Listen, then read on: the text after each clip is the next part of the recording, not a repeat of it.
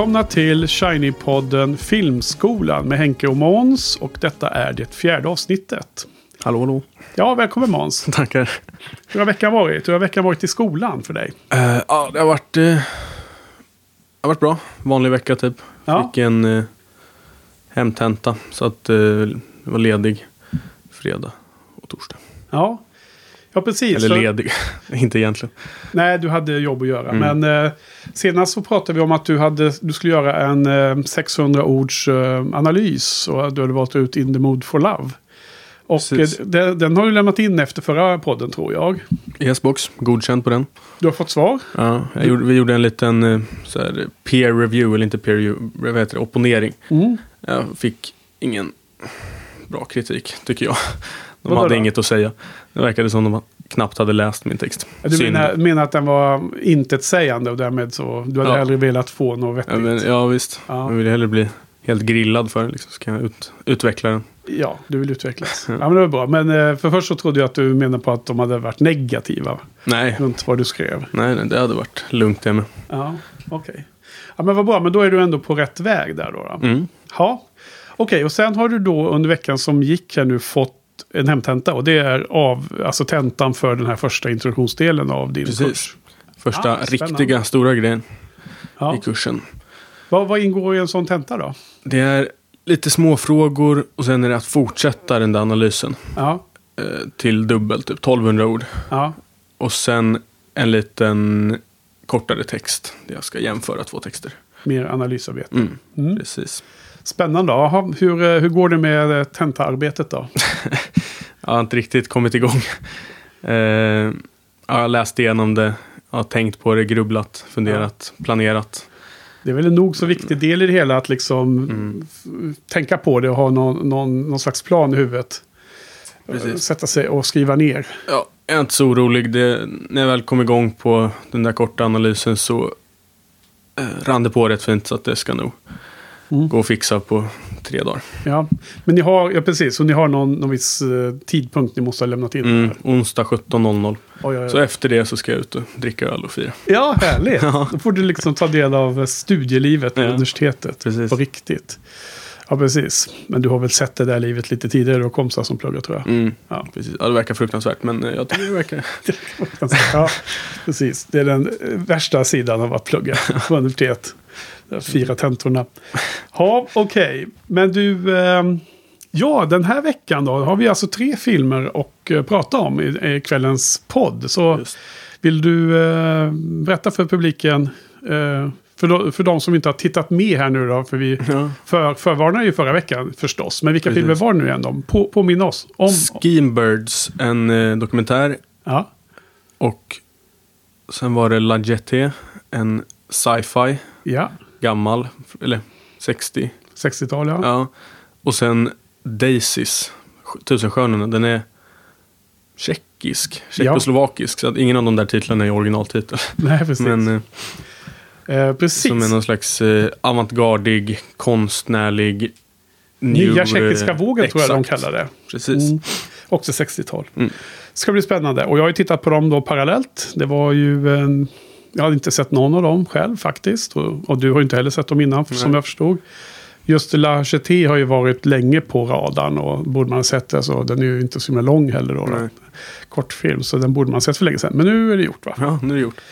Men innan dess så ska vi också kolla lite vad, vad har vi sett då mer under veckan.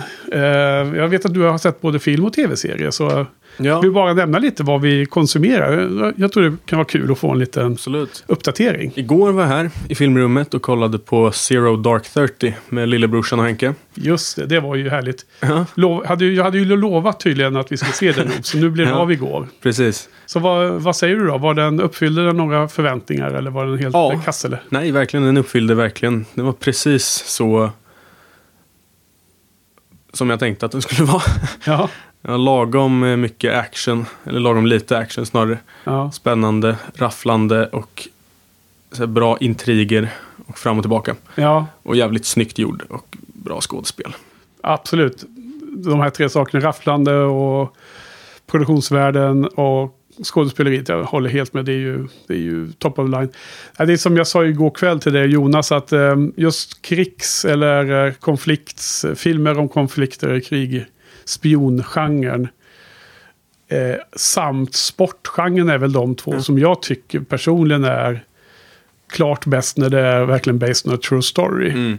Eh, eh, Medan vissa, vissa andra genrer och så, när det är biografier eller, eller olika förhållanden som är based on true story kan vara lite sega och tråkiga också. Men, men just den här genren tycker jag är klart... Lite vin- slagkraftigare när det Ja, det vin, ja, att, hänt på riktigt också. att, att kunna koppla det till någonting som Mm. verkligen är eh, riktigt historiskt skeende kände jag att det blir mycket bättre Mm. faktiskt. Ja, så den är suverän.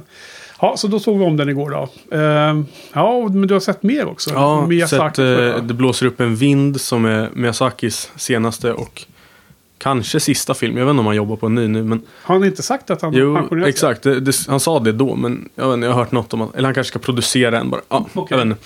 Oviktigt. Väldigt fin animerad om en japan som byggde deras krigs... Eller stridsflygplan. Ja. Typ innan andra världskriget. Och ja, väldigt fin. Jag var ganska bakis när jag såg den. Det Ja. passade bra. Det kanske passade. Ja. Den är väldigt vackert animerad. Exakt, väldigt snyggt Ja. gjord. Och ganska, alltså den är ganska långsam liksom, Mm. och fin bara. Ja, En mysig film. just det. Så jag har kollat på The Last of Us-serien. Mm, jag har inte börjat se den ännu, men Nej. eh, den ligger på, på listan. Ja, Mm. Svinbra, tycker jag. Härligt. Kollat lite på Arrested Development, humorserie. Som Ja. jag G- tycker, Gammal rackare. ja, 2003 typ. Mm. Jag tycker verkligen är typ den bästa humorserien. Jaha. of all time. Ja. Men eh, det är väl subjektivt. Ja. Och- Kanske. Kanske. Mm, vet inte. Och så har jag sett, lite, sett om lite Neon Genesis Evangelion som är en anime också. Okej. Existentiell och eh, också cool. Det är stora robotar som slåss mot monster. Ja. Nice. Ja, okej. Pacific Rim. Ja, lite så. Ja, okej. Ja, nej, jag har ju tittat. Jag såg film med er igår kväll. Det var jättekul. Och Du, du och lillebror var här. Hälsa på. Eh, sen har jag också sett eh, dokumentären Fire of Love från förra året då. Som en sån där måste se inför man eh, bestämmer sig för sin bästa topp 10 bästa filmer från året. Kände jag att jag ville se den.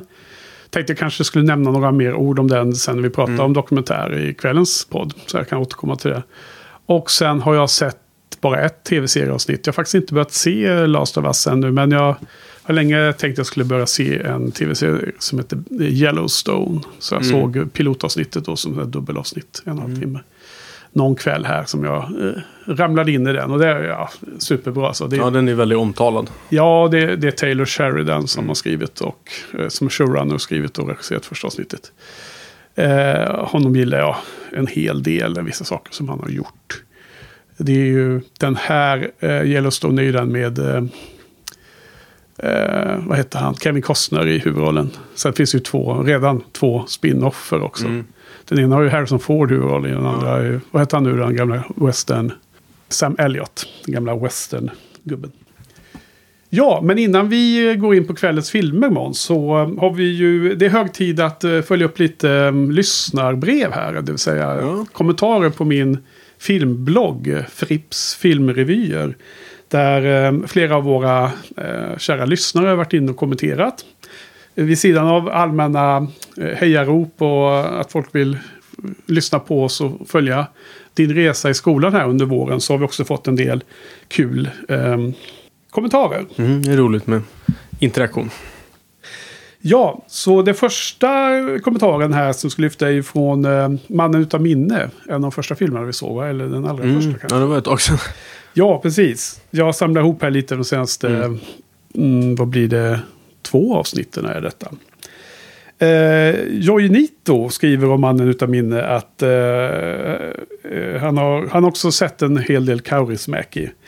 Så han skriver så här. Stilen känns igen. Det är stramt och enkelt. Vissa scener är fantastiskt snygga. Scenografin är så enkel och, och tråkig att den blir snygg. Filmen, näst, eh, filmen är nästan som en parodi på sig själv. Så där, eh, och så fortsätter han lite där. Kan man gå in och läsa. Jag tyckte det var en trevlig, rolig liten kommentar. Mm. Håller med där om att den är tråkig på ett sätt men den är snygg på ett sätt. Ja, det, det är liksom Roligt formulerat. funnet där ja. Ja. Och sen hade vi också sett den här i Livets vår. Under första veckan. Uråldriga filmen. Ja, precis. Eh, För 1900 var det 12. eller 12. något sånt där. Ja. Och eh, Sofia kommenterar handlingen där och så. Jag blev så nyfiken om Sofia såg den filmen för att vi poddade om den. Eller om hon hade sett den ändå. Mm. Vilket eh, hade varit fascinerande och överraskande. För jag hade ju aldrig hört namnet på den. Jag visste inte att den fanns. Så att det får gärna Sofia kommentera. Och var det podden som fick henne att titta på denna lilla film?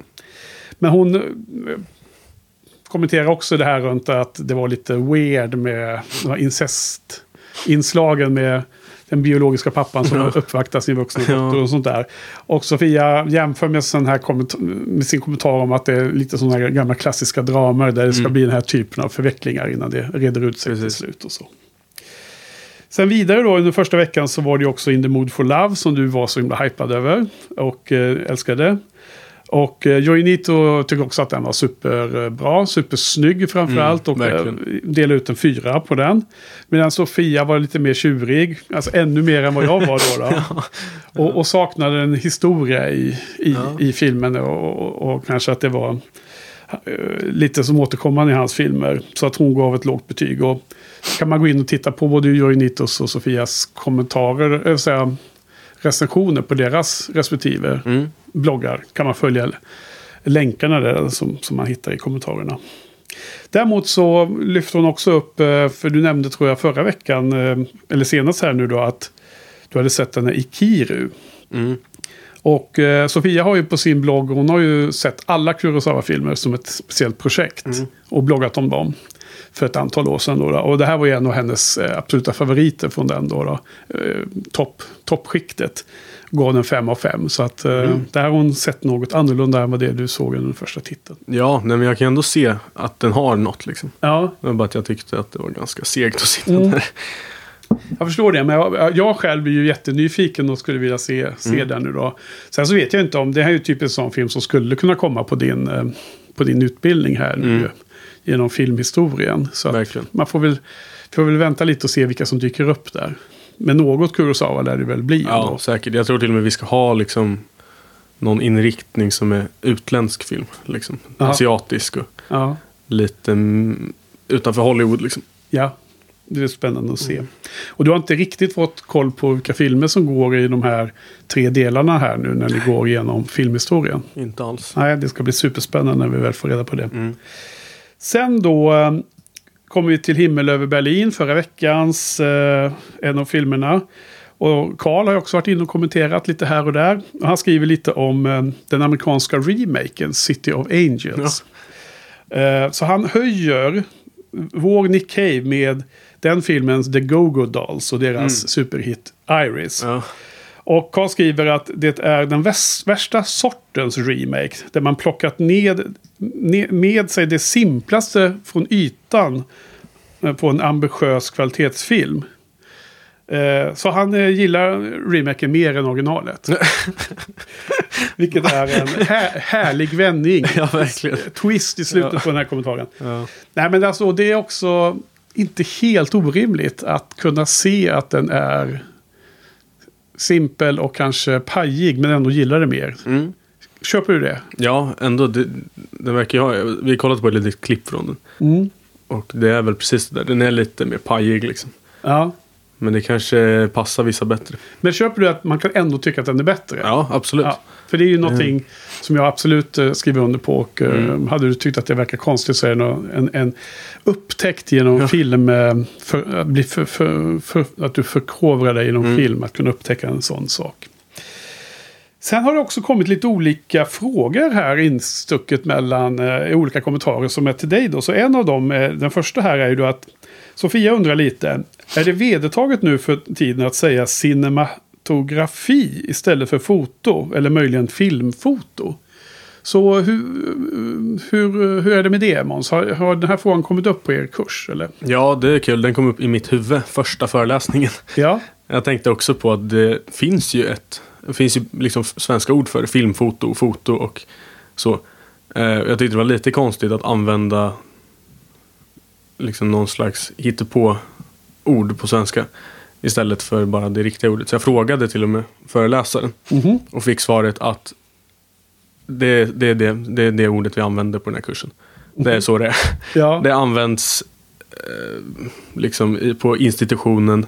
Vi har böcker på engelska så det blir enkelt så. Mm. Och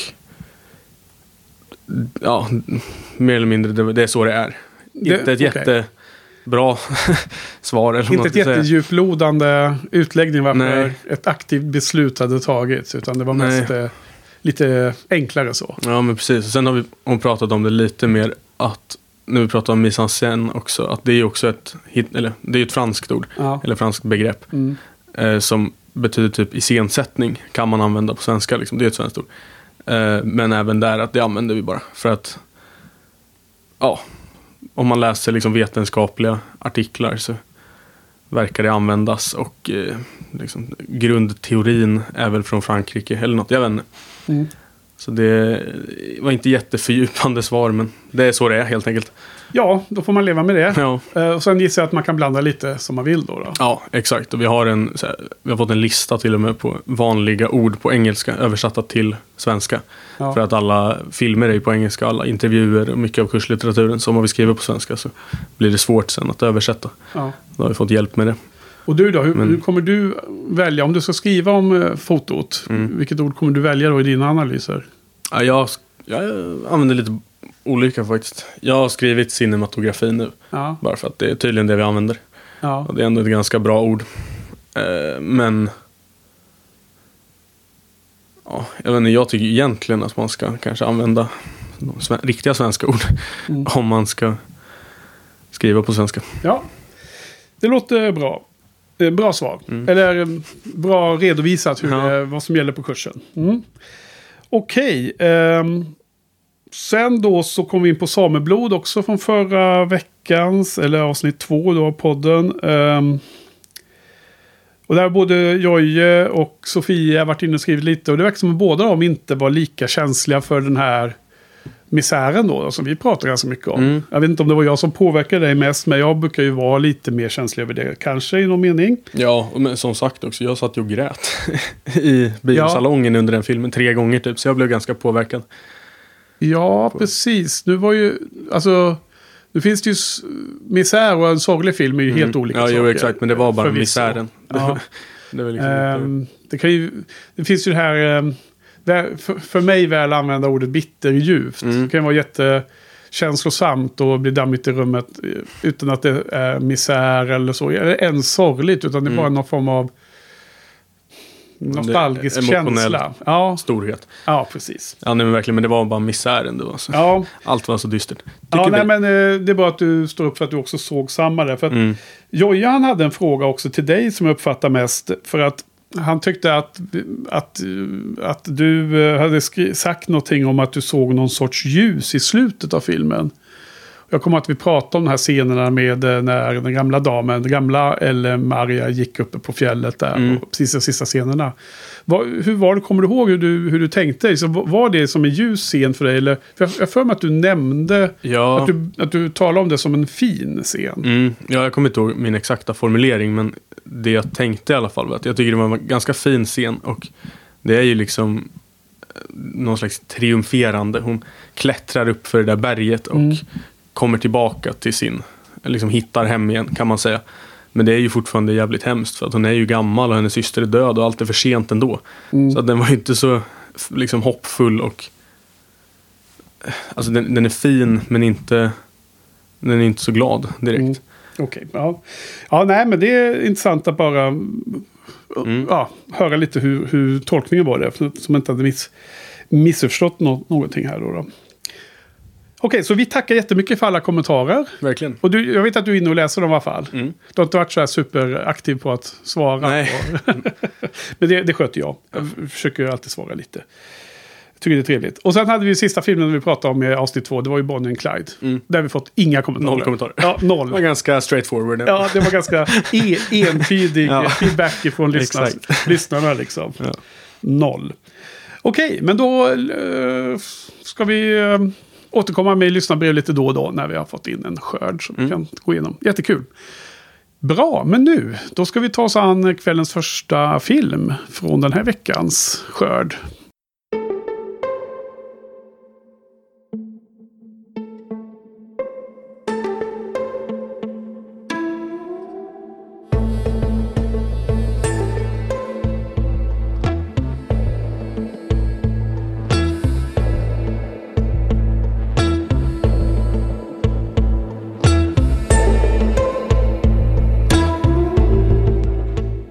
Vad var det nu då? Schemebirds 2019. En dokumentär gjord av två svenska tjejer.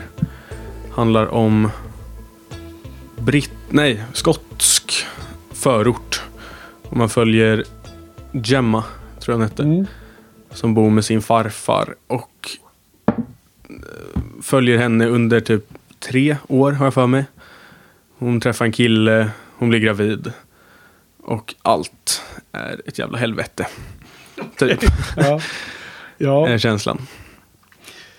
Ja, och vad, vad, vad, vad, var, eller vad, vad var filmens genre, vad säger, jag, eh, begrepp som ni skulle diskutera? Var det bara generellt Det var dokumentär. Ja, Ja. precis. Så Okej. Vi snackade lite om narrativ och icke-narrativ dokumentär. Och Just det. lite olika så här, utredande och reflexiv. Och lite Mm. olika begrepp Mm. som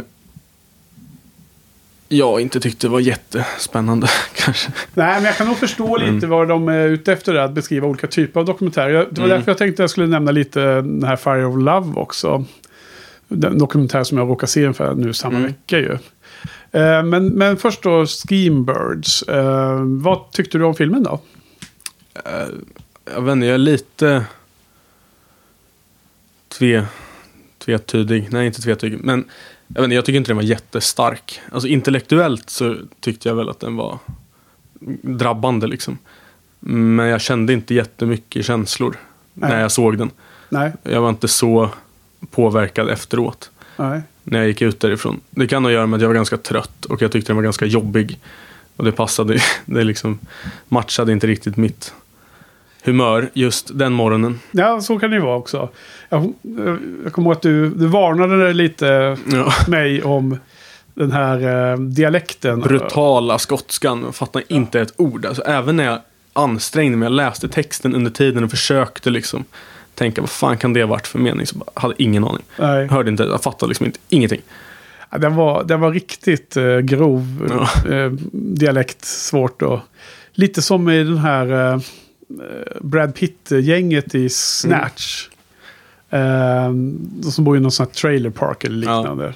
Exakt. Eh, den gick ju lustigt nog, Snatch gick ju lustigt nog på tv häromdagen. Mm. Och eh, då såg jag bara en jättekort sekvens av den.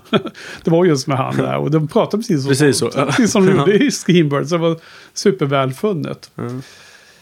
Ja, så du varnade lite och trodde att jag inte skulle gilla den filmen. Så jag gick in med rätt låga förväntningar. Och eh, nej, men alltså den var ju bättre än förväntat på något sätt. Jag, menar, jag hade aldrig hört om den här filmen, trots att den är svensk tydligen. Det är ju lätt att inte förstå det direkt eftersom du har ett engelskt titel. Mm. Men det är två svenska eh, dokumentärfilmare och den är liksom eh, finansierad av Svenska Filminstitutet och så vidare. Eh, ja, men, men i slutändan så var det inte så himla bra tycker jag ändå. Eh, och vad är det egentligen, om vi försöker analysera lite då, jag, menar, jag förstår, jag, jag håller med det du säger att liksom, på pappret så är det ju såklart väldigt eh, det är en svår, eh, svår situation för de här Ja. ung, ungdomarna. Som, lever upp, som växer upp i den här miljön då, liksom en förortsmiljö om man säger Mm. så. Det är ju någon form av miljonprogram där Ja. utanför någon, om det var Glasgow eller det- vart det nu var i Skottland. Och det skulle rivas och så sen, som hon sa, med en viss nostalgisk ton i slutet på filmen. Men eh, och det är klart, de har ju inte världens bästa lott i livet och allting, men det, samtidigt är det så otroligt allmängiltigt liksom. Eh, det är ju det är ju många som växer upp på, med, med olika med saker som är inte perfekt här i livet. Nej. Eh, på något sätt vill man liksom se någon form av... Man vill få någon form av insikt eller få någon form av ny, ny bild av någonting. Mm. För att lockas av en dokumentär. Kanske. Ja, verkligen. Och jag har tänkt vidare lite på hur ska man formulera varför filmen inte känns så effektiv eller bra. Det är liksom att det, kameran och dokumentärfilmerna är ju extremt passiva tycker Mm. jag. De, de ska bara dokumentera av ungefär som det Ja, är. men det en, var eh, fly on the wall Ja, eh, liksom försök. Eller liksom det, det, det var det som var poängen, att de bara skulle vara, vara där. Ja, och liksom... Eh, åskådarna ska bara sitta där och döma de här människornas liv. Och tycka att ja, men det var ju för jävla liv. Ja, exakt. Vilka puckon de Vilka är. puckon som ska få barn nummer 16. Ja, Ja, vad korkat. Och de bara super. Och de, ja.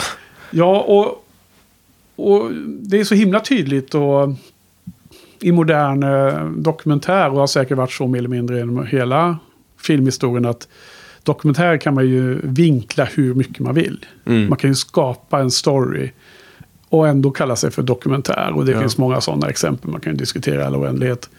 När man går över den gränsen, så att säga. Men att åtminstone ha någon slags röd tråd eller någon, någon form av inledning, mitten och slut. Där liksom åskådaren får någon form av ja, narrativ då, som Mm. ni pratar om. Va? Och jag kände ju ganska tidigt så här i att när huvudpersonen pratar om att ja, men här bor vi, här bor min familj och här är det bra liksom. Och du vet, hon hade sin... eh, Det var där hon kände till att bo i det där. De Ja. kallade det för slummen eller ski. ja, Scheme exakt. Jag tror hon sa till och med att ja, vissa springer men de är bara fegisar. Jag ska stanna här för alltid. Ja, just Det det. Var ju den här... väldigt- eh, hon pratade också om det här att hon, när hon slogs på, Mm. på gatan eller Ja. på skolgården. Det var ju som en metafor för att, att inte ge upp. Att Nej. bo i det här eh, området också.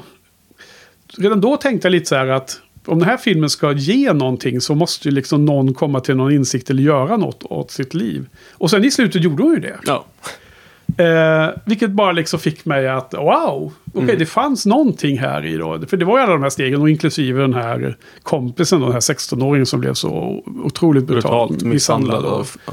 Fördärvad för livet och allt det här med huvudet och Mm. det. ja, usch, jävla otäck. Ja, otäckt i sig, men liksom Mm. vad är det som adderas från att eh, men det pågår ju sådana saker i Sverige varje Ja, dag nu för tiden. Eh, vad, vad är det unika i detta liksom? Mm. Vad, vad, är, vad är skillnaden mot att kolla på Rapport Ja, på kvällen? jo. Men det är Eh, dock, jag tycker det är intressant att Alltså det är ju slump. Det var någon som sa, någon i diskussion som sa lite ironiskt att det var, det var ju rent tur att eh, han blev misshandlad när de var där och filmade liksom. Eller när de ändå hade det där projektet igång. För det blev ju en ja, effektiv del i att visa den här jävla misären. Att precis. Eller, våldet och... eller, eller tror du att eh, de här svenska tjejerna som gjorde filmen beställde det här? Eller? Säkert. Ja. Nej, men vad jag ska komma till var också lite att när det väl kom till att Gemma flyttade med sin son till England. Vart det nu var Kent. Nej, jag kommer inte ihåg vart hon hamnade. Men det var någonstans. Och hon sökte jobb och hon var...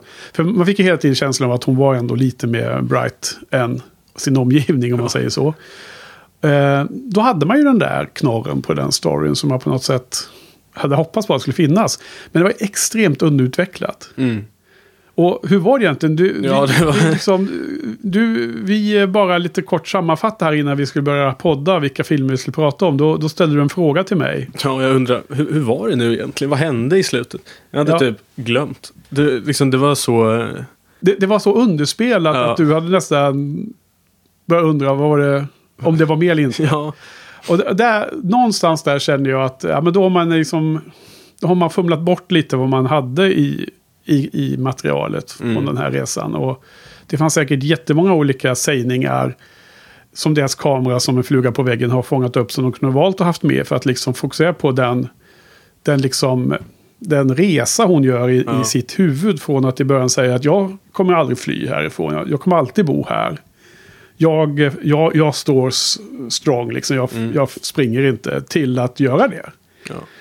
Vi fick liksom inte det som jag upplever. Nej, Jag kanske ganska- också satt och var såsig mitt i. Men jag, jag kommer inte ihåg det så. Det känns som att jag såg den ganska aktivt liksom. Var vaken och alert.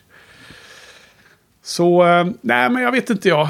Eh, alltså på ett sätt så kändes det lite som att det var ett, ytterligare ett avsnitt av den här eh, Teen Moms som går på TV3 ungefär. Ja.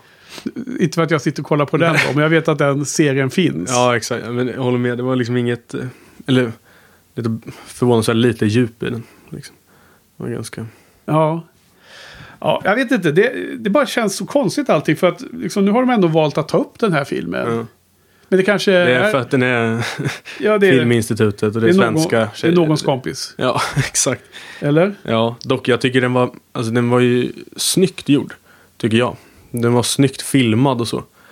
Eh, Ja, jag såg, om, såg det på nätet också. Om att, den, att den, det var några som skrev att om det var på Letterboxd eller något sånt där. Mm. Att ja, det är så hemskt och bla bla bla. Men den är så... Det gör ingenting för den är så snyggt filmad. ja, det, Nej, jag, det jag tycker- såg inte riktigt det. Nej, jag tycker inte att den var så snyggt filmad att, den blev, att det höjde den så mycket. Men jag tycker, för att vara en dokumentär var den ändå intressant. Eh, gjorde det var också en intressant sak vi pratade om. Att den kändes ju nästan ibland, tycker jag. Eller ibland, jag är lite osäker på om det var regisserat eller inte. Att vara scripted liksom. Jaha. Eh, för att det var typ vissa scener när hon satt, ut och, så här, satt och kollade ut genom fönstret var så himla eh, cinematiska. Att hon, de hade den där voiceovern där hon liksom Ja. begrundade, satt och kollade ut genom fönstret. Typ. Också bara absurt.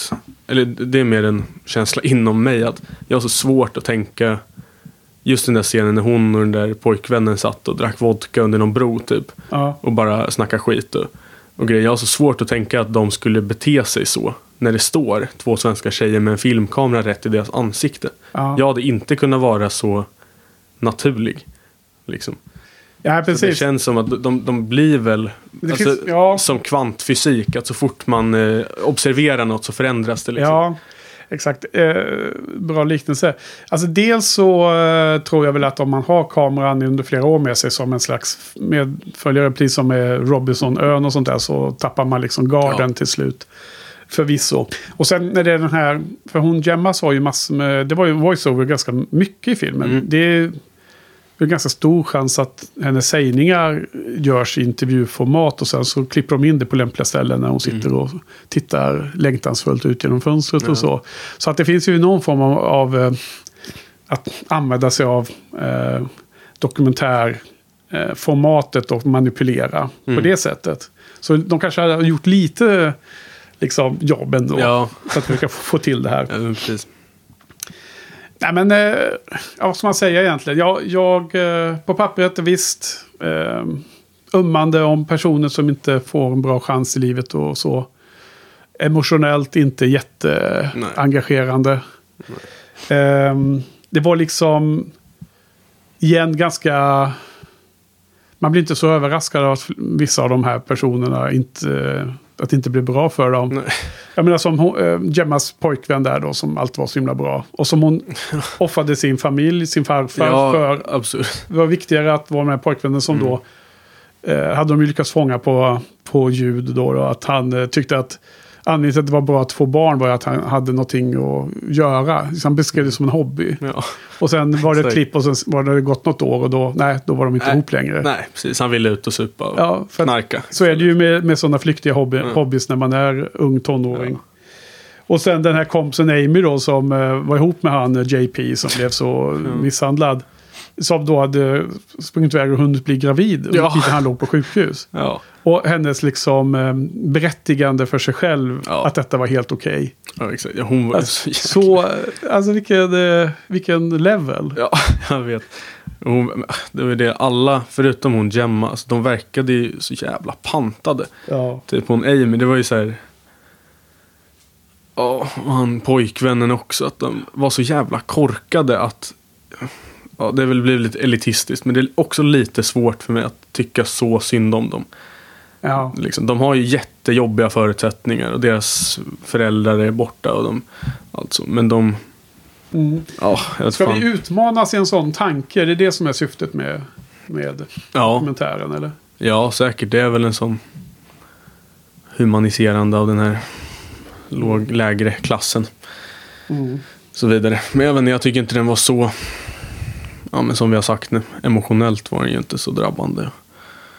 Och så, jag hade inte jättemycket tankar efter heller. Det var liksom, ja. Hur, hur, hur gick snacket i, i eh, efterdiskussionen då i, i kursen? Eh, det var, ja, jag vet inte. Vi pratade inte så mycket om filmen. Jag tror inte, många, det var inte- att folk hade så mycket att säga Nej. riktigt. Utan vi pratade mer om dokumentär, liksom den stilen och så. Ja. Alltså, ja, teknikerna och grejer. Intressant. Mm. Satt folk och surfade på mobilen när filmen visades? Eller? Ja, lite så. Ja, okej. Det var, Vad tyckte du om eh, den här eh, metaforen då med duvorna som eh, alla kom hem mm, utom några. utom några. Ja. Som inte kom tillbaka igen. Hon var en av dem. ja, exakt. Ja, det var ju snyggt. Eller det var ju liksom... Men varför, varför byggde man inte mer av detta? Ja, nej exakt. Det, det var så himla en kort scen.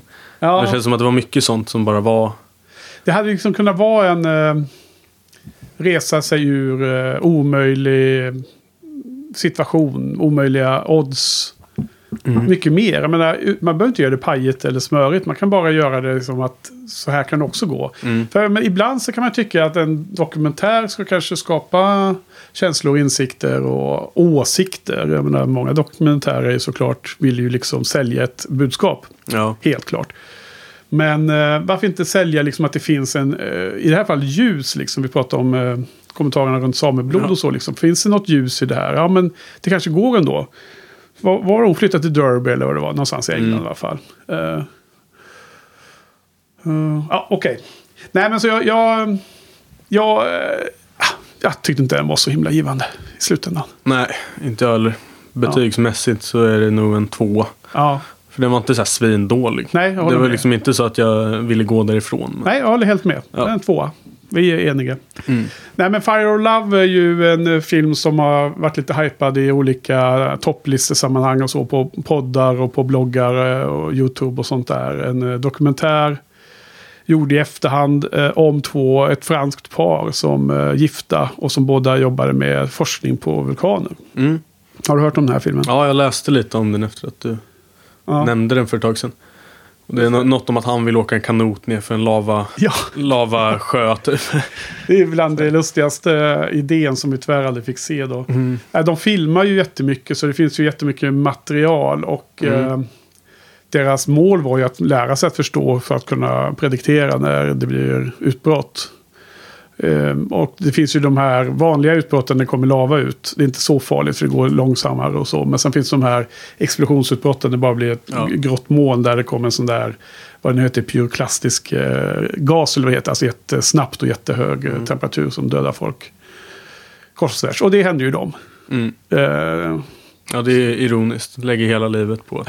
Eller inte Ja. ironiskt, det är förutsägbart. Lägga eh, livet, hela livet på att eh, kolla på vulkaner. Dör av vulkan. Både eh, Maurice och eh, vad hon nu hette, Katja, säger ju flera gånger i filmen att de eh, vill inte göra något annat i livet. Mm. Att båda sa ju mer eller mindre att de kommer dö av en vulkan. Det gjorde de också. Ja, jag såg den. Ehm, ja, alltså den var så himla hypad och jag... Den var bra. Och där var det ju liksom ett... Det var en dokumentär där det var så otroligt spännande att se saker man aldrig hade sett. Mm. Och se en från insyn i ett väldigt smalt område liksom. Ehm, det var ju ett yrkets, yrkesval men också liksom deras hobby och deras, vad de, det enda de var intresserade av båda. Mm. Förstår man ju liksom helt obsessed mer eller mindre. Nästan som en hobby och det är liksom det här att jättekul att se in i små smala ämnen eller subkulturer eller liksom eh, saker i, i världen som folk håller på med som man Mm. själv inte eh, kan någonting om Nej. eller vet någonting om. Så det blir det var ju... som natur, Ja, naturfilm, liksom. Att man får se en eh, osedd sida av någonting. Liksom. Ja, precis. Och det, det var nog värdet till den här. Då. Sen är det ju såklart gripande att de eh, dör där, om det var 91 eller något sånt där, på någon vulkan i Japan då. Mm. Som tog dem. Eh, de måste ha ställt sig på fel plats eh, och inte kunnat prediktera exakt var de här gaserna kom då. Eller sånt där. Men eh, det var inte så högt på min, på min ranking så det är någon kandidat till topp 10. Men det, den var ju bra mycket mer intressant än den här i alla fall, Screamworks om man säger så. Den var fascinerande på många sätt och vis. Mm. Och otroligt vacker. Alltså snygg. Ja. ja vulkaner. närbilder på vulkanutbrott är ju något Ja, det är spektakulärt alltså. Ja. Mm. Lava och eld, det är häftigt. Nice grej. Ja, då har vi pratat om den. Går vi vidare. Weiter.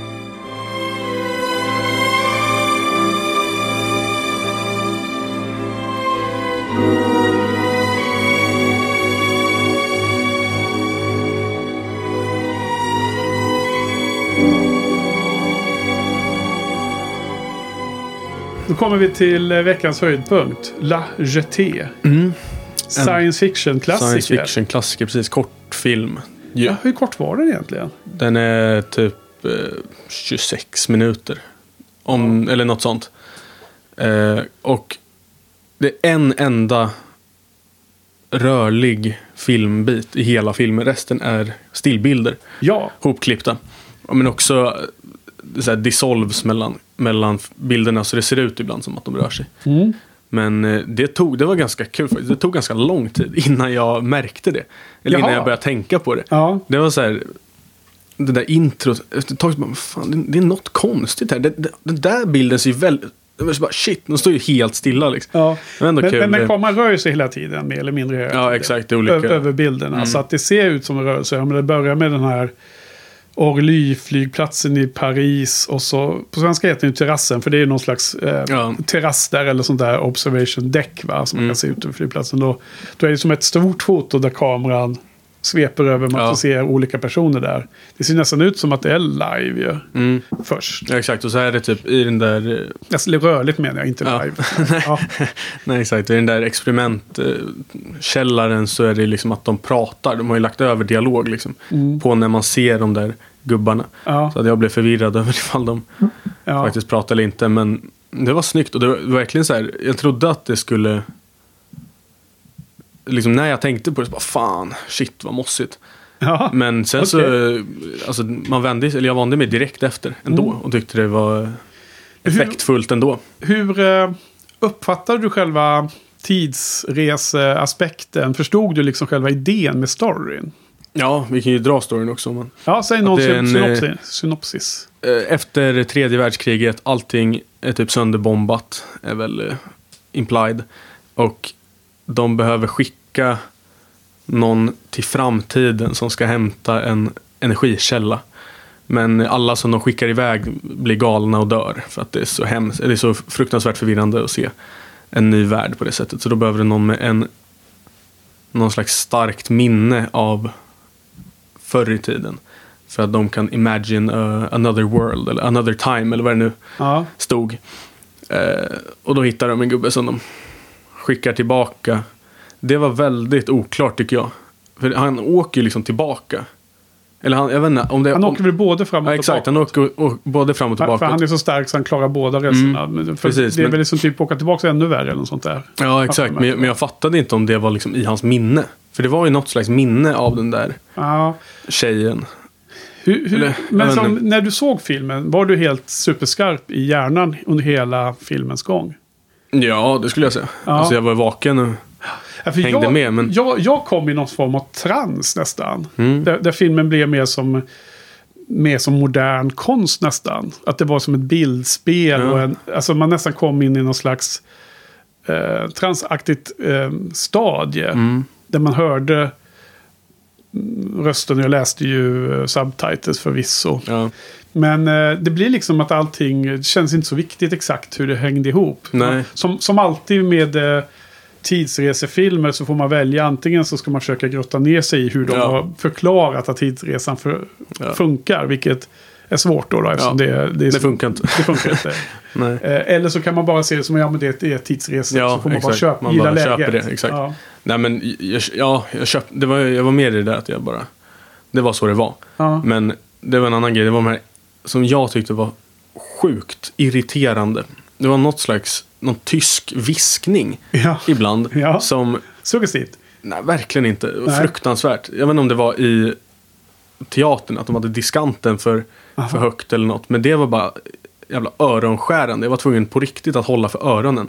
Då, Och så här- men det är inte bra. Nej, så det var så här, jag vet inte, jag tycker också bara ja, men så, så var det inte i, i film, Nej. filmrummet här. Nej, så det tog ut mig lite ur, Okej. ur filmen tyvärr. Mm. Men eh, ja, den var cool. Jag tycker inte den var så... Alltså, den var, jag var, den var inte så gripande. Jag var inte så inkastad Nej. i allt sammans. Det var bara en... Vad, vad, stod alla upp och jublade efteråt? Eller? Nej, Gav stående ovation? Nej, inte. skulle jag inte säga. Det, Nej. jag vet, det är lite svårt att avgöra vad folk tycker om filmerna, men jag tyckte den var ganska seg. Var ju cool att den var gammal och, Ja. och så, men Ja, för, för ni såg den här och så hade ni en liten paus och sen såg ni nästa film också som Ja. också var kort. Då. Exakt. Eh, Så ni såg dem i samma filmvisningstillfälle då. Nästan som en förfilm det här då. Ja, ja, Ja. okej. Nej men, eh, ja, det är lustigt här alltså för att jag eh, har ju länge känt till den. Den har alltid omnämnts och sådär. Och, eh, fine, alltså jag blev inte heller helt blown away kan jag väl säga. Eh, mycket därför att det har ju gjorts en remake på den här storyn på 90-talet som heter 12 Monkeys. mm, Eh, som jag är tämligen säker på är Terry Gilliam som har gjort väl, om jag inte gör bort mig nu. Men regissör. Det är Bruce Willis, Madeleine Stowe, Brad Pitt som är kändaste skådespelarna i den.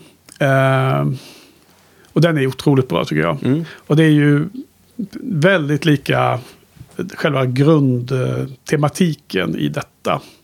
Även om det inte är tredje världskriget då, utan då är det ett eh, dödligt virus, lustigt Okej. nog. Nu då i post, i apokalypstider med Ja. covid. exakt. Och eh, där är det att de måste åka tillbaka i tiden och hitta eh, grundversionen av viruset. Alltså patient zero. Mm. För att kunna behandla sig i framtiden. För annars kommer mänskligheten inte klara sig mot Mm. viruset då. Som det är väldigt mer påtagligt och allting i den filmen, det är ju en lång film och så, där är det ju, och det är inte stillbilder, filmat. Nej. Så att det är ju, allting är ju faktiskt mycket mer påtagligt, men den är fortfarande väldigt flummig om man säger så. Mm. Och det finns ju sekvenser, eh, bilder, intryck från den här La Jetée som är otroligt, eh, alltså som är kopierade Ja. till den nya. Hur vissa, de här ansiktena nere i den här källaren, de här vetenskapsmännen är väldigt, väldigt påminna om varandra. Och även liksom, eh, det finns sekvenser mot slutet som är väldigt liknande. Och det finns en poäng med hela, hela grejen som så att säga, är en central del av den nya filmen. Och, så att för mig blev det mer att man satt och fascinerades över att det här, okej, det här var grunden liksom. Och man gjorde den jämförelsen med den filmen hela tiden. Jag kunde liksom inte se den här filmen utan att hela tiden tänka på Nej. 12 Monkeys.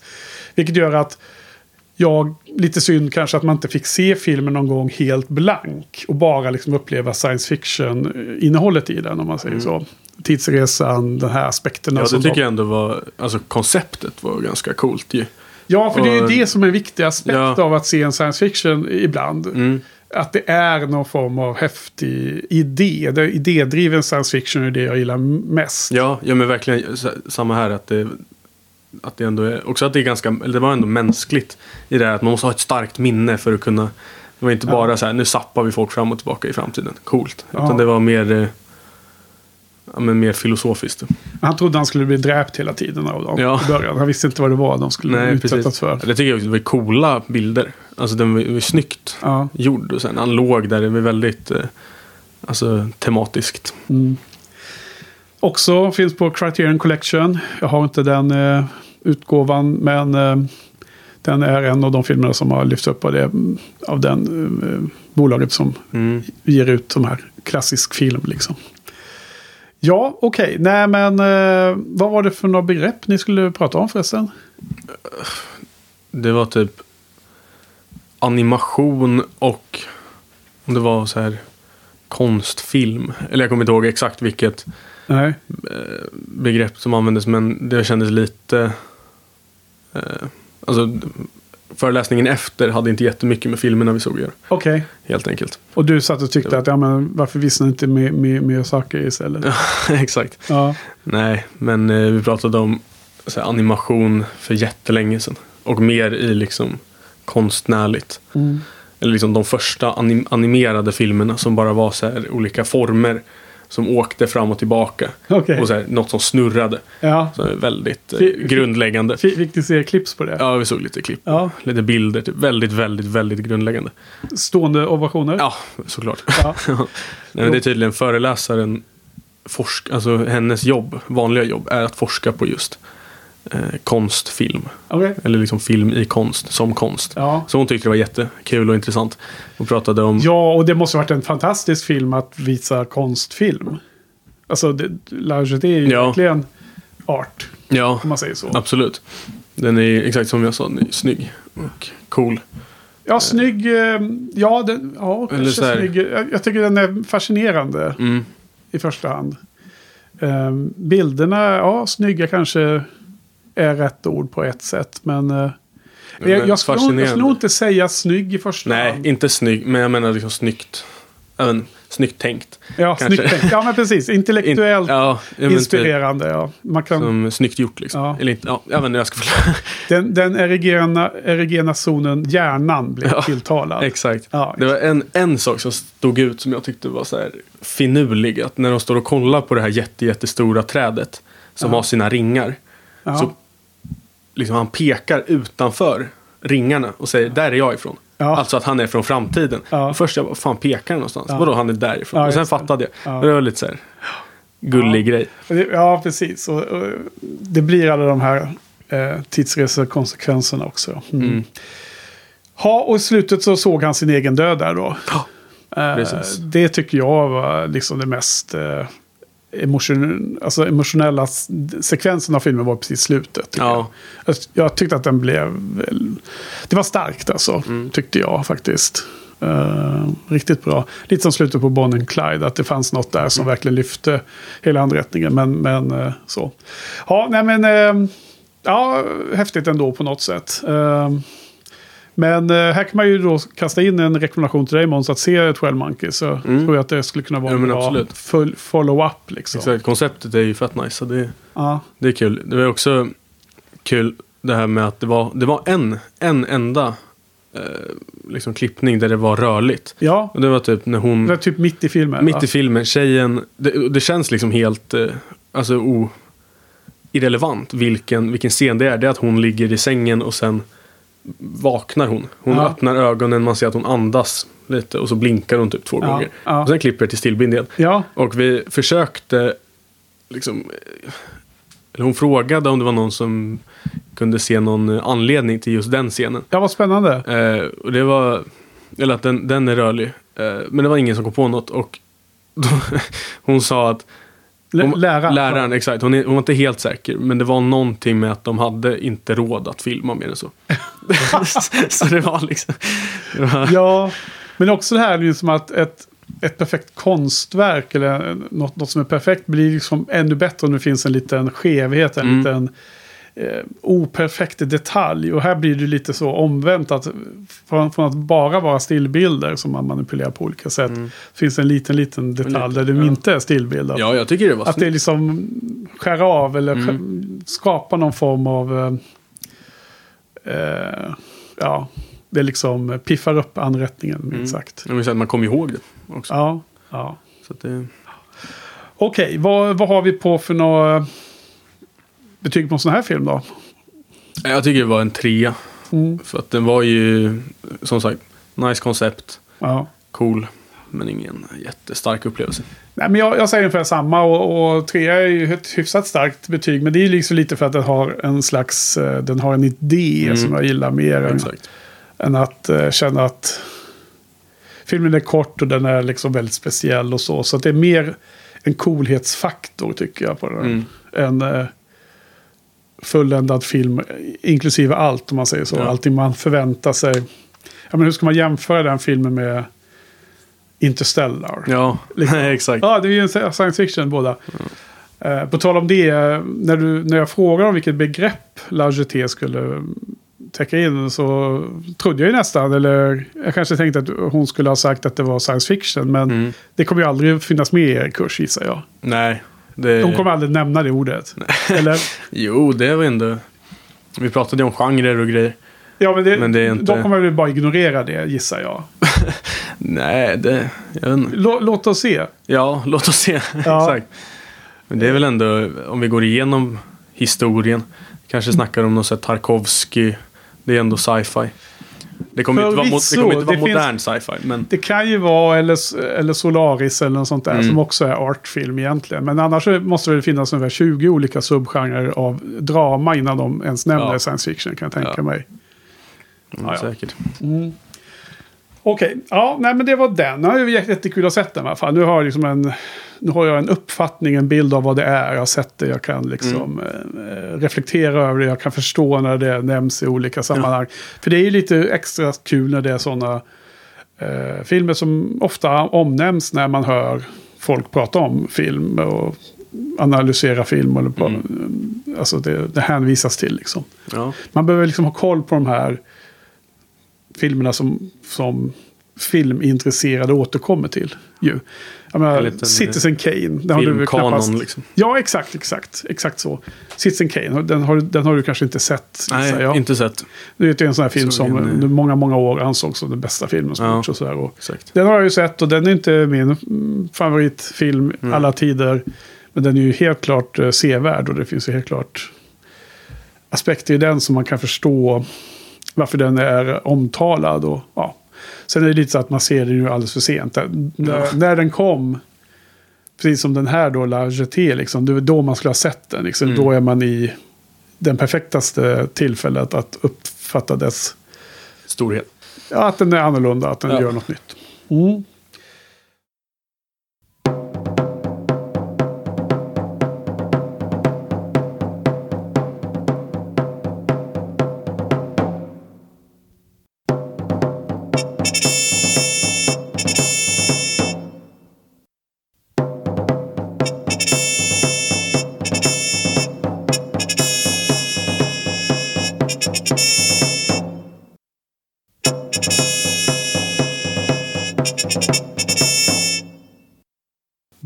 Då har vi bara en film kvar idag. Vad har Mm. vi kvar? Tusenskönorna. Jag kan Just det. inte det tjeckiska namnet. Nej, Tyvärr. vi måste säga det nu. Ja. Nej, men Daisys på engelska. Så vad är synopsis på den här då? Det är ju också en artfilm. Ja, den var väldigt artig. Det handlar om två tjejer. Två tjeckiska flickor som... De, jag tror de säger i början att så här, världen är åt helvete. Alla bara gottar sig. Så varför ska vi, liksom, varför ska vi fi, infinna oss i Mm. ledet? Vi ska också bara balla ur. Ja. Och sen gör de det Ja. i hela filmen. Och de, det är bara, de, ja, de gör massa knäppt och de eh, lurar gubbar för att de ska betala för deras mat och de klipper sönder grejer. Alltså, ja, jag tycker den var otroligt härlig. ja. Den slutar med att de trashar något helt jättefint så här, middagsbord i någon jättefin sal i något slott. Mm. Som de lyckas komma in i. Eh, och sen inser att de har tröttnat på det där.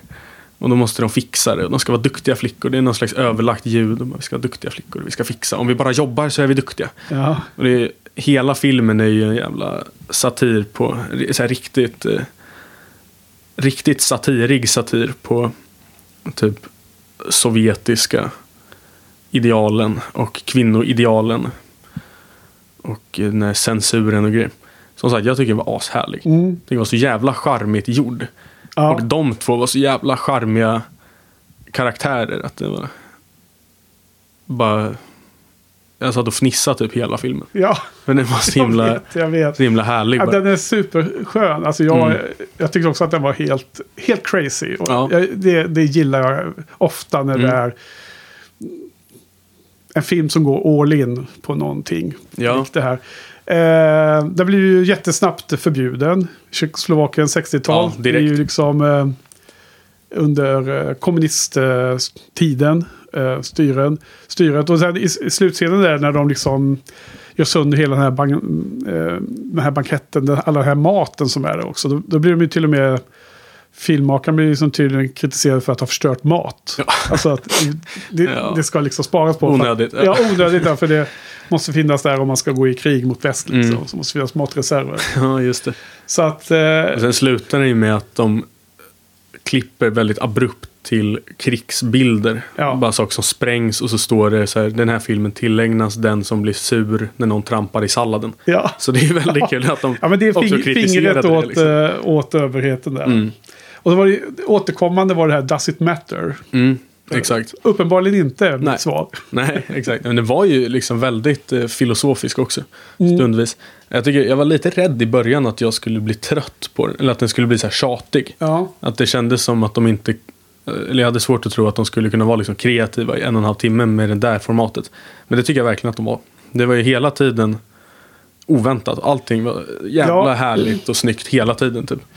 ja, men det är surrealistiskt. Mm. Eh, det är liksom... Eh, De hoppar mellan liksom, tagningar. De knuffas från en frame och in ner i vattnet i nästa Ja. frame. Och de klipper sönder liksom, sig själva som så här, klippdockor. ja. Och helt... Eh, Det, det är alltså, jag, jag skrev liksom en kort så här eh, slogan eller något Mm. sånt där från filmen precis efter jag sett den. Då, då kallar jag det så här. Två hungriga anarki-lolitor lurar äldre män och eldar i sin lägenhet. ja, precis. Eh, jag tyckte att det var härligt. De var, de var ju äldre tonåren. Men inte Mm. äldre. Och, och den åldern ju, skådespelarna var också det. Mm. De här, båda hette ju Maria va? Ja. Eh, den mörk, mörka Maria och ljusa Maria, mörkhårig och ljushårig. Hon som var mörkhårig, den yngre av dem, var Mm. extremt lik Brigitte Bardot tyckte jag. Mm. I sitt ansikte. Och den blonda var ganska lik en ung uh, Lill Lindfors, den svenska artisten. Inte lika lik som uh, Brigitte Bardot-kopian. Ehm, men jag tyckte det var, det var festligt. Mm. Ehm, ja, den här är också ganska hyllad och högt betyg på Letterbox och så. Och en eh, podcast som jag lyssnar mycket på, en film som heter Filmspotting. Som jag har lyssnat på ända sedan 2005 ungefär, när den var ganska ny. Eller 2006 tror jag jag började lyssna. Då. Eh, de har ju eh, nu inför, i mars ska de ha en... Eh, de har massor med lyssnare och då har de en sån omröstning där man ska få på, på webben då gå in och eh, som en kupp mellan filmer Mm. på 60-talet. Så Okej. de håller på att samla på sig om det är 64 filmer eller vad det är som ska bli en sån Ja. kuppsystem. Så ska de ta fram den bästa filmen från 1960-talet. Och den här är med som Mm. eh, på den bruttolistan de håller på att jobba med nu för att få ner det till startfältet. Ja, men det, det kan jag verkligen se. Jag Ja, den, den, den är ju väldigt speciell. Den har bra. någonting där. Ja, exakt. Unik också. Eller jag har i alla fall inte sett någon som är så här Ja. mästerlig på det här i alla fall. Jag har sett en som är ännu bättre, som jag ska Mhm. tipsa om alldeles nyss. Eh, det kan jag tipsa om nu förresten. Mm. Vi tar det med en gång. Ja, men det finns en film som jag också tror är tjeckisk för övrigt. Jag är tämligen säker på att det är det. Det kanske är eh, fel här, men jag tror att det är så. Mm. Den heter Valerie and her Week of Wonders. Okej. De är från 1970 om jag kommer ihåg rätt. Mm. Året 1970. Och den är, eh, den är eh, väldigt liknande. Det är så samma känsla men den är mer full, fullfjädrad film. Mm. Det är inte de här tricksen med att putta varandra in i nästa scen eller blanda olika format. Utan där är det mer samma surrealistiska känsla fast en film helt Mm. enkelt. Okej. Förstår du vad jag menar? Ja, jag fattar. Alltså, ja, men exakt, det här var ju väldigt mycket i formen. Ja, det precis. liksom det, mer, det här är ju, Ja. om det är fyra år tidigare och det är Mm. liksom, om det nu är den här nya tjeckiska filmvåren där, så kanske det var mer, ännu mer experiment Ja. nu. Exakt. Men så, så nämnde din lärare den andra filmen någonting? Nej. För, för, ja, för Vi- den har jag förstått som är väldigt eh, känd också. Mm. För jag var nyfiken på om läraren hade någon anledning att välja just den här att visa upp. Mm. Då. Nej, men vi pratade om, nu när vi säger, experimentfilm Mm. var det vi pratade om. Okej. Och eh, vi pratade lite om, eller jag vet inte, hon, hon pratar ganska mycket rent av om väldigt långa filmer. Hon pratar om det finns någon, eh, vad heter han som har gjort Campbell Soup? vad heter han, eh, konstnären? Olika färger på den här soppburken. Eh, Andy Warhol? ja, ja. exakt. Har gjort någon så här sex timmars Ja, film eller vad, eller vad det nu var. Ja. Eh, på något svintråkigt som händer. Och så någon, någon som har gjort någon som filmar en, en, kvinna i sitt hem som gör tråkiga vardagssysslor. För det. Ja, men, Eller om det är samma. nej, nej, det är ju John Dillman där. Ja, den exakt. filmen. Det var ju den, den. Den- som vann den senaste Sight and Sound-omröstningen. Världens bästa film genom tiderna. Va? Är John Dillman. Ja, men vad är Den, den är jättelång. Ja, exakt. Ja. Här, den, Va, va, vad sa hon om den då? ja, hon sa att hon brukar tvinga sina... Om man går filmvetenskap 2 så brukar hon tvinga folk att se den. Ja, Eh, jag tror att nu kommer hon den inte behöva tvinga längre. För med den uppmärksamheten har fått den här Mm. eh, eh, vintern så kommer nog många vilja se den. Ja, men jag är inte jättesugen. Men Ah, men jag, jag tror att det finns mer i den där storyn där som, som, inte, som är spoiler för de som Ja. inte har sett filmen. Som man kanske ska hålla sig borta ifrån. Mm. Men att det finns... Det kan nog vara värt att se den, Mm. tror jag. jag får sätta mig någon gång. Och så pratade vi om, hon tog upp, men det var mest kul, 24 hour psycho. Som är en Mhm. om, om, eller en remix av Psycho. Jaha. Där de har saktat ner den till typ två frames i sekunden. Nej. Så att den blir 24 timmar lång. Jaha. Och det är hela grejen. det är liksom, det blir stillbilder då? Ja, mer eller mindre. Ja. Det blir liksom väldigt... Eh, och den eh, också, jag kommer inte ihåg varför, varför den liksom... Vad, varför- vad, vad, varför ja, vad var poängen med det? Är det, är det för att varje frame är så vacker, snyggt Ja. fotad? Något sånt. Jag har faktiskt inte sett American Psycho. Nej, inte American Psycho. Nej. Psycho. Ja, det, det är Hitchcock. Den Hitchcock Ah, Psycho, precis. Den då- gamla. Då var det ännu mer spännande. Mm. Eh, Hitchcock har jag ju sett och poddat om Hitchcock ju en tidigare säsong. Den är ju eh, supernice. En av hans topp fem Mm. ju. Har du sett den? Inte sett, Nej. sett klipp från. Jävlar, den, alltså, den skulle du också se här någon Mm. gång faktiskt. Gärna. Men den kan också komma på kursen. Ja. Sa- Samtidigt börjar jag bli lite så här, för, alltså, om det är 30-tal filmer kvar som ni ska se, så jag menar, det känns som att det är jättemånga titlar man tänker, den Nej. kommer nog på Ja. kurs. Exakt. Om de ska gå igenom filmhistorien. Ja, det har ändå... Nu hittills har det ju varit ganska oväntade val. Eller inte så förutsägbara. Ja, Val. eh, det har ju varit Till speci- del. specifikt att man ska gå igenom olika begrepp och allt Mm. sånt där och åskådliggöra saker. Så det, på något sätt kan man förstå att ja, då väljer de bara det de känner för. Mm. Men om man ska gå igenom filmhistorien då känns det som att de ändå borde hamna lite mer i de här filmerna som ändå beskriver filmhistorien Ja. mest och som är mest eh, gångbara i, eh, i diskussionen. Mm. Hoppas jag väl på ett sätt då. då. Ja, Eh, men jag tror det. Det är nog lite mer klassiska. och samtidigt ska de lägga en tredjedel av hela filmhistorien på stumfilmstiden. Ja, Hel, bara. ja exakt. det känns- Och det är inte så att man sett en tredjedel av alla sina filmer man sett i livet är från stumfilmseran. Så att det kommer att vara väldigt så här, obalans på det sättet. Ja, verkligen. Och sen är det några decennier, om det är tre decennier till, 30, 40, 50-tal som är del två. Och sen är det Mm. som alla andra. Och sen resten. ja, resten då. Allt det som är så supermodernt. Ja. Från 60-talet och nyare. Precis. Eller hur? Så att det är ju väldigt lite fokus på ny film känns det som. Mm. I den här. Ja, säkert. Vi får se. Det är ändå... Som du säger, det är konstigt. Tio stycken stumfilmer. Och sen Ja, tio man- man ju stycken från och med 60 liksom. Ja, precis. Det blir en obalans. Ja, Men vi har ju, du har ju fortfarande inte sett någon lista på alla filmerna som ska gå under. den är hemlig hålld. Den är hemlig. Ja. Ehm, I alla fall eh, en av våra lyssnare här då, Karl. Eh, han, jag läste lite vad han skrev om Daisies på Mm. Letterboxd. Han, han tycker att det påminner om sådana här surrealistiska barnprogram Ja. på SVT, SVT i, på 70-talet. Ja, Och det är också så här typ tjeckiska barn, barnprogram och sånt. Och jag kan ju helt hålla med. Det, jag, Ja. jag ser ju den. Alltså Karl var ingen fan av den här Nej. filmen. Han hade Nej. inte alls eh, samma åsikt som kanske du och jag nu då. Eh, och det är ju fine. Det kan man mycket Mm. väl tänka sig också. Speciellt om man... eh, om, man, om jag skulle ha sett den och vara på fel humör, eller liksom inte Mm. så att säga... Eh, nu, nu talar jag absolut inte för Karl, liksom, Nej. för att han får, han får reda ut Får det själv. sitt, ja. ja. Men om jag hade liksom varit på, på något humör där man liksom inte riktigt köper den här... det roliga i det, Nej, inte i, i det surrealistiska. humör det Nej, precis. Då, då skulle man nog kanske kunna störa sig ganska mycket på, på Mm. dess eh, struktur. ja dess, jag, jag hörde några prata om den precis när den var färdig. Och de var, verkade mest bara förvirrade. De hade nog inte suttit och fnissat. De var så här, vad, vad hände ens? Vad handlar den om? Ja. Vad var det där? Och det var liksom bara... Och det är lite roligt i sig. Då man, ja, exakt. Då har man ju missat lite. Mm. Eh, men vi pratade om det också. Att det är ju... Typ experimentfilm så är det ju... Om hon sa att det nästan alltid är ett likhetstecken mellan liksom innehåll och form. Att som den här var ju liksom... formen var ju en stor del av det. Så att Ja, om man inte köper det så... och de här tjejerna skulle liksom, ja men alla andra är ju bara eh, götta sig, eller vad sa du att det var de sa där i början? De, alla ja, andra, exakt. Alla andra...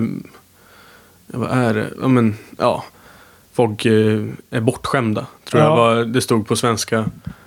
Ehm, och då ska de leva på det sättet och sen är filmen lite så också. Mm. Den, är, den går till överdrift på många sätt och vis filmen. I dess form. Mm. Därför att det är det de säger att de ska göra. Ja, men precis. Den är ju liksom, eh, den är ju inte realistisk. Den är ju liksom i en, eh, någon slags annan dimension. Därför att jag menar, de, de sitter eldar inne i sin lägenhet. Ja. Och så här.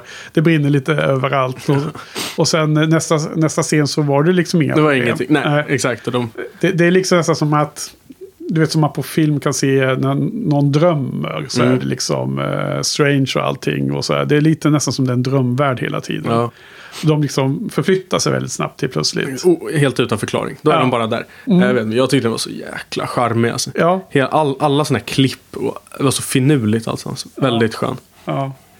Vad, vad, vad tyckte du om den där scenen när de eh, då trashade den här bankettsalen och all maten och så gick omkring i den och allt det där?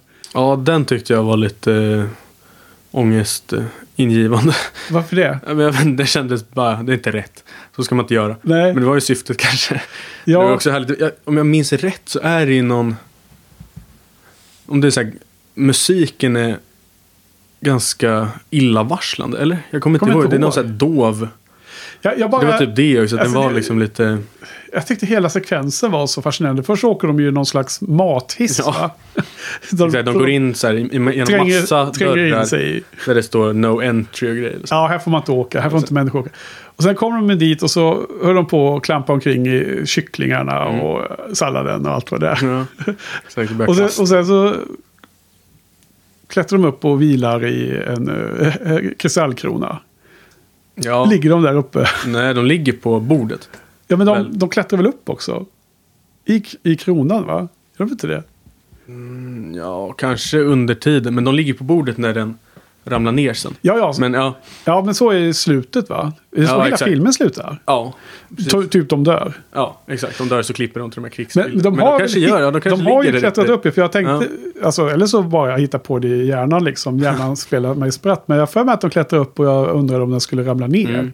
av, av deras tyngd. Det var nästan känslan som att de var, det skulle kunna vara två katter som gick och var, var odrägliga. Ja. Som, man, som man ser på YouTube. Som Ja, roliga, precis. roliga videos med när katten går omkring på ett bord och bara, Ja, bara vet, välter saker. Ja, och bara, så, bara för att. Så här, långsamt trycker ut och så de ramlar ner. Exakt. Och, och sen bara se helt oberörda ut. Eh, Demonstrativt. bara. Ja, väldigt kul. Och det, de hade lite av samma aura runt sig. Mm. Om jag håller med, jag tycker den var härlig. Men den var ju också inte så här... Jag vet inte, jag... Det var någon som tog upp det. Att man var ju inte riktigt orolig heller för att det skulle hända något dåligt. För att det var ju någon slags magisk värld. Ja, det kändes ju så också som att de bara skulle kunna klippa därifrån. Så var de Ja, borta från det där som de hade knasat till. ja. Men jag tycker den var härlig. Jag tycker också den här scenen när hon någon av systrarna kommer hem till den andra systern och bara Fan du har lämnat gasen på. Typ och hon eh, ligger och försöker ta livet av sig. Och sen bara Men du har ju glömt fönstret öppet. Och sen klipper de typ. ja. Liksom bara... Men, men de, de var väl inte systrar va? Jag tror att det var bara ljug. Ja, det kanske där, var ljug. Den där första Ja. gubben som de eh, blåste lunch. ja, ja. det kanske var så. De, de, de raggar upp äldre män med liksom underförstått, eh, liksom, eh, o, som jag tror outtalat eh, lovade liksom att nu, nu får de ligga. Mm. Men sen så åt de lunch och sen så gick de till tåget och slä, och släppte av dem. Släppte av honom. Ja. Eh, Men nej, jag tror inte... Nej, jag fattade det som att de syskon. inte var systrar, utan det var bara något hon hittade Mm. på där i stunden. Det, det var så jag uppfattade Ja, jag tyckte det var Jag en tror inte att det hade någon större betydelse egentligen. Nej, exakt. Jag tyckte annars att det var en ganska syskonlik relation. I hur de var så jävla så här, gnabbiga. Ja. med varandra men ändå inte brydde sig typ. Eller att de var att de kunde bara bråka och sen var kompisar alltså, igen ja, och fram och tillbaka. Jag tolkar väldigt mycket att de var kompisar. Mm. Jag tyckte att det också passade in väldigt väl. Mm. Alltså de såg så himla olika ut. Ja. Så att det var kanske därför jag bara antog att de inte var systrar. Ehm, Ja, de hade inte bara olika hårfärg, de hade Nej, helt olika verkligen. form på ansiktena. ja, men eh, oavsett vad så tycker jag den var väldigt fin. Alltså den, den Relationen? Ja, exakt. Ja. Skildringen av den relationen var Ja. jättefin också. Ja. Tycker jag är väldigt rar och... Nej, men det var nästan som att man skulle vilja hänga med dem som Mm. kompisar. Men man insåg också att, i alla fall i mitt fall, att jag skulle inte orka med Nej, mer. jävla jobbigt. Med, Ja, med, vet. någon eftermiddag skulle Ja. räcka liksom. Exakt. Ja, det var roligt. Men det var också ganska så här, det var bra symbolik i den. Det var ju det här äpplet hela tiden som är, och att förbjuden frukt och att de, Ifrån eh, Eden. ja exakt. Och de, typ, det var ju det första att de ploppade in i någon, eh, liksom, vad heter det?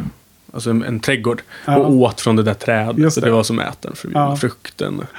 Ja, de gjorde något förbjudet där. Och det, ja, det skulle genom visas. så här, eh, no entry dörrar hela tiden. Ja, Väldigt Ja. så här, tydlig kritik mot ja.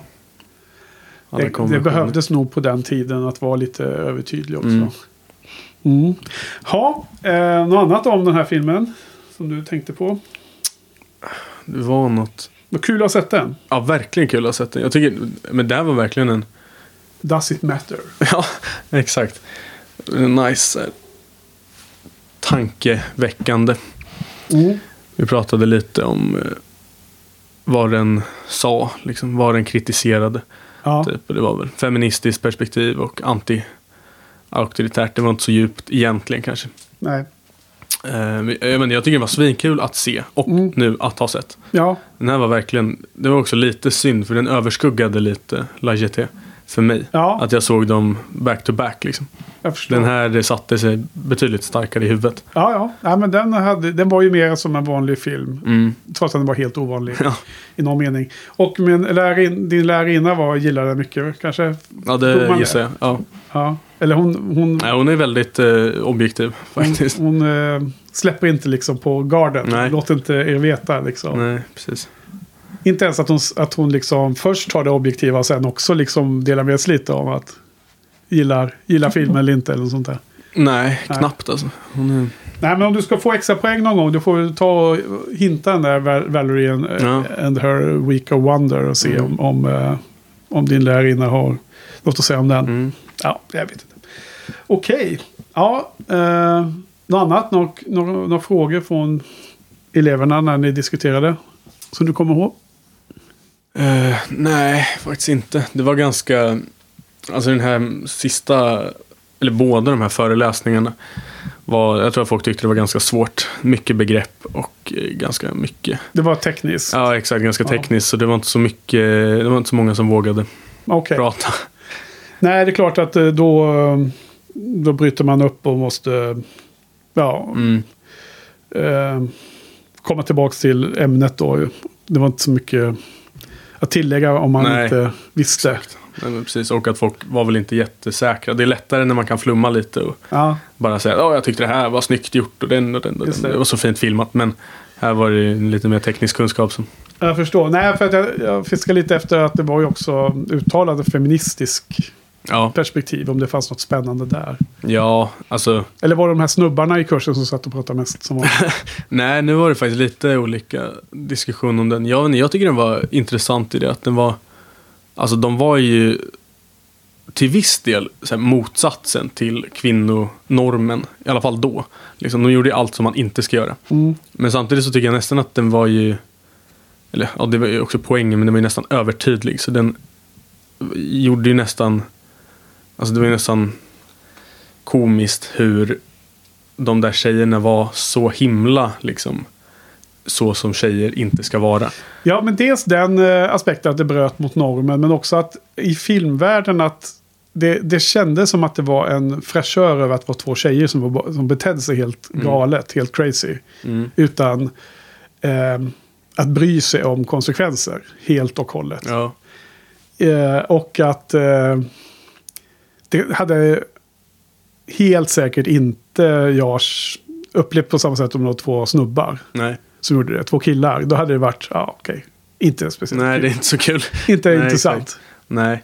Men en annan, där är Så det finns ju något ja, i det. Exakt, det är ju, exakt. Den är ju ganska, den blev ju förbjuden så uppenbarligen så Det är bra. sa den ju, ja exakt, det är bra betyg. Ja, Jag tyckte det också nästan var lite så här det var väl också kanske en poäng, men de var ju ganska infantiliserade.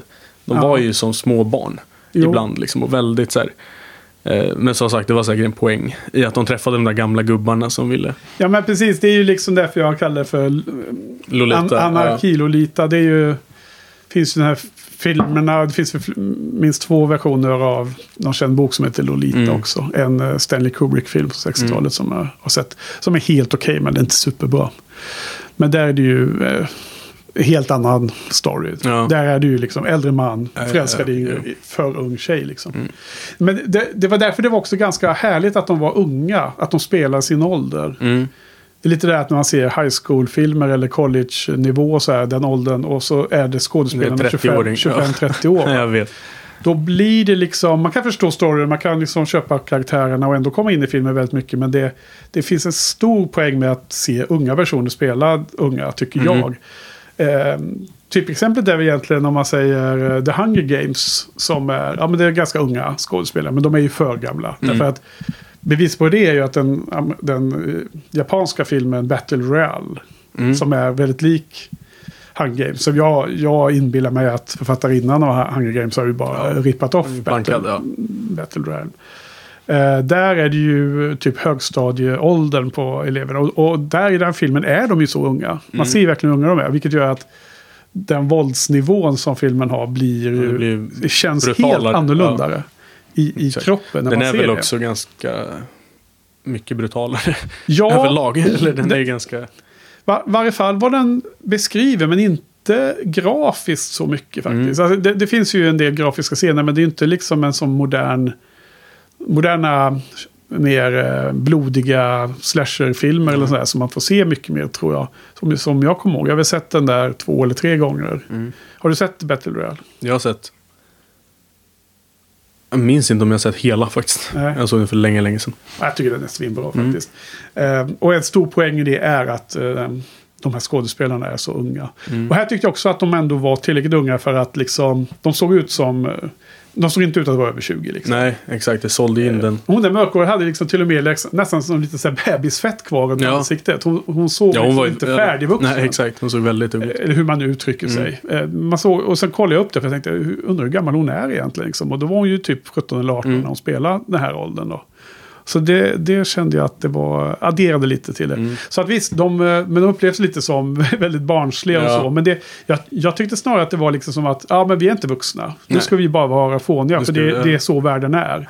Så jag, jag tyckte det var extremt tematiskt. Jag tänkte så mycket mer på det, men att eh, de eh, liksom... eh, ja. Men det passade ju väldigt bra. När, typ när han satt där.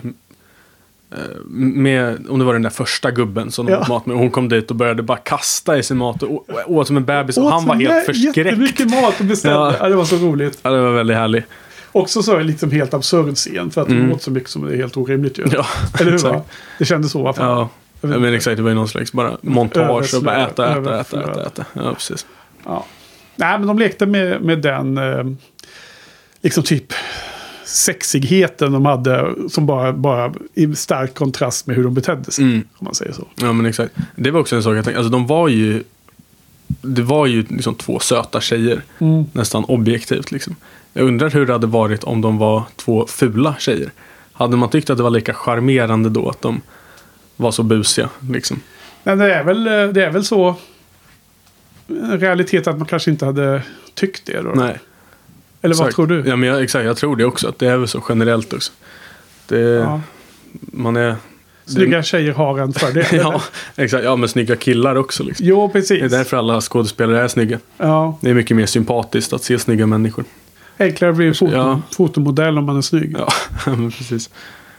Jag vet inte, det finns kanske inget svar på det, men det var bara en Nej, tanke det, jag, det jag är fick. en Liksom. stor fråga. Det kan Mm. man nog eh, grotta ner sig ordentligt i och så. Men jag tror absolut att det har en aspekt i det här. Liksom att eh, man leker med, med olika bilder som har setts i eh, åskådarens Mm. ögon och så här. Eller huvud menar jag. Exakt, ja, men det blir ännu mer kanske att man tänker att söta tjejer ska vara duktiga. Ja. Liksom. Då är det väl kanske ännu mer effektivt när de inte är det. Ja, jag vet inte. ja. Nej, det finns något där. Ha, vad, eh, vad ger du en sån här film då för något betyg? Alltså, även om jag skulle gå så långt som en femma, men det är definitivt en fyra Mm. för mig.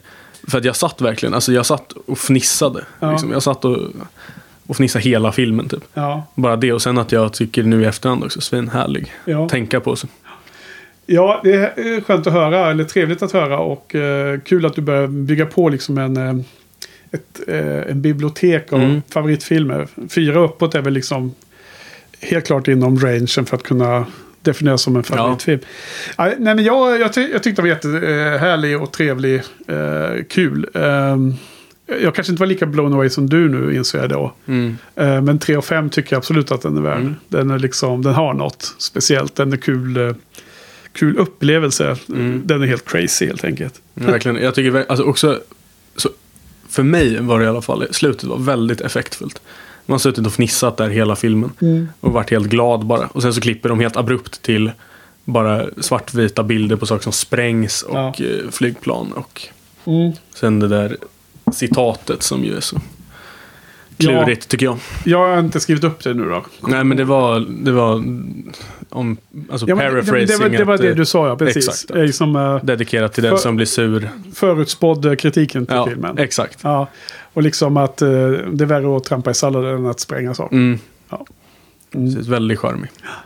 Jo, nej, men jag gillar den, men, eh, men eh, ja. ehm, jag satt och drömde mig tillbaka lite också om eh, Valerie-filmen som Mm. jag nästan skulle behöva se om någon gång. Mm. Okej, men du, då är, vi, då är vi klara för ikväll med den här veckans filmer. Och eh, nu är det ju så att den här veckan som kommer nu så ska du jobba med din hemtenta och de sakerna. Och det verkade som att det inte var speciellt mycket film som ni skulle se. Och det kommer bli så ibland nu under våren att eh, det finns veckor då av, olika skäl eh, vi inte kommer podda. Vi kommer inte ha något att podda om eller att vi väljer att inte podda. Och då, eh, då kommer vi nu i Shiny-podden, då kommer jag faktiskt införa lite, vi kommer ha lite eh, utfyllnadsmaterial, lite pausunderhållning under de veckor som du och jag inte ska podda vidare om filmskolan, utan Mm. de veckor vi hoppar över. Och senare, framåt slutet på mars någon gång, då kommer vi ha Shiny-podden special till exempel. Med eh, filmerna från 2022. Som en tradition nu för tiden. Med, eh, då jag bjuder in Karl och Niklas och Joje. Att, eh, så poddar vi om det. Det är enligt gammal tradition nu då. Eh, men, men det är också fler veckor här nu, så, inklusive den kommande veckan nu då, som vi har annat material för våra lyssnare. Jag har känt det, jag tycker att det, nu när vi kommer igång igen med en poddsäsong, då ska vi inte ha break plötsligt. Nej. Så då kommer vi saxa in inledningen av säsong 13, nästa säsong. Och eh, det kommer vi börja med nu i nästa veckas avsnitt. För då ska du och jag inte podda. Du ska hålla på med din tenta. Och, Precis, och eh, sen var det typ ingen film. Nej, precis. Så vi återkommer om två veckor du och jag. Men nästa vecka så är det jag och Karl som eh, inleder vår säsong 13 nu då för att fylla de här hålen och Mm. komma igång med vårt. Och då kommer vi prata lite mer om vad det är för någon eh, tema på den eh, poddsäsongen. Så det återkommer vi till. Men för de som vill eh, hänga med och kolla på film som vi ska prata om om en vecka, jag och Karl.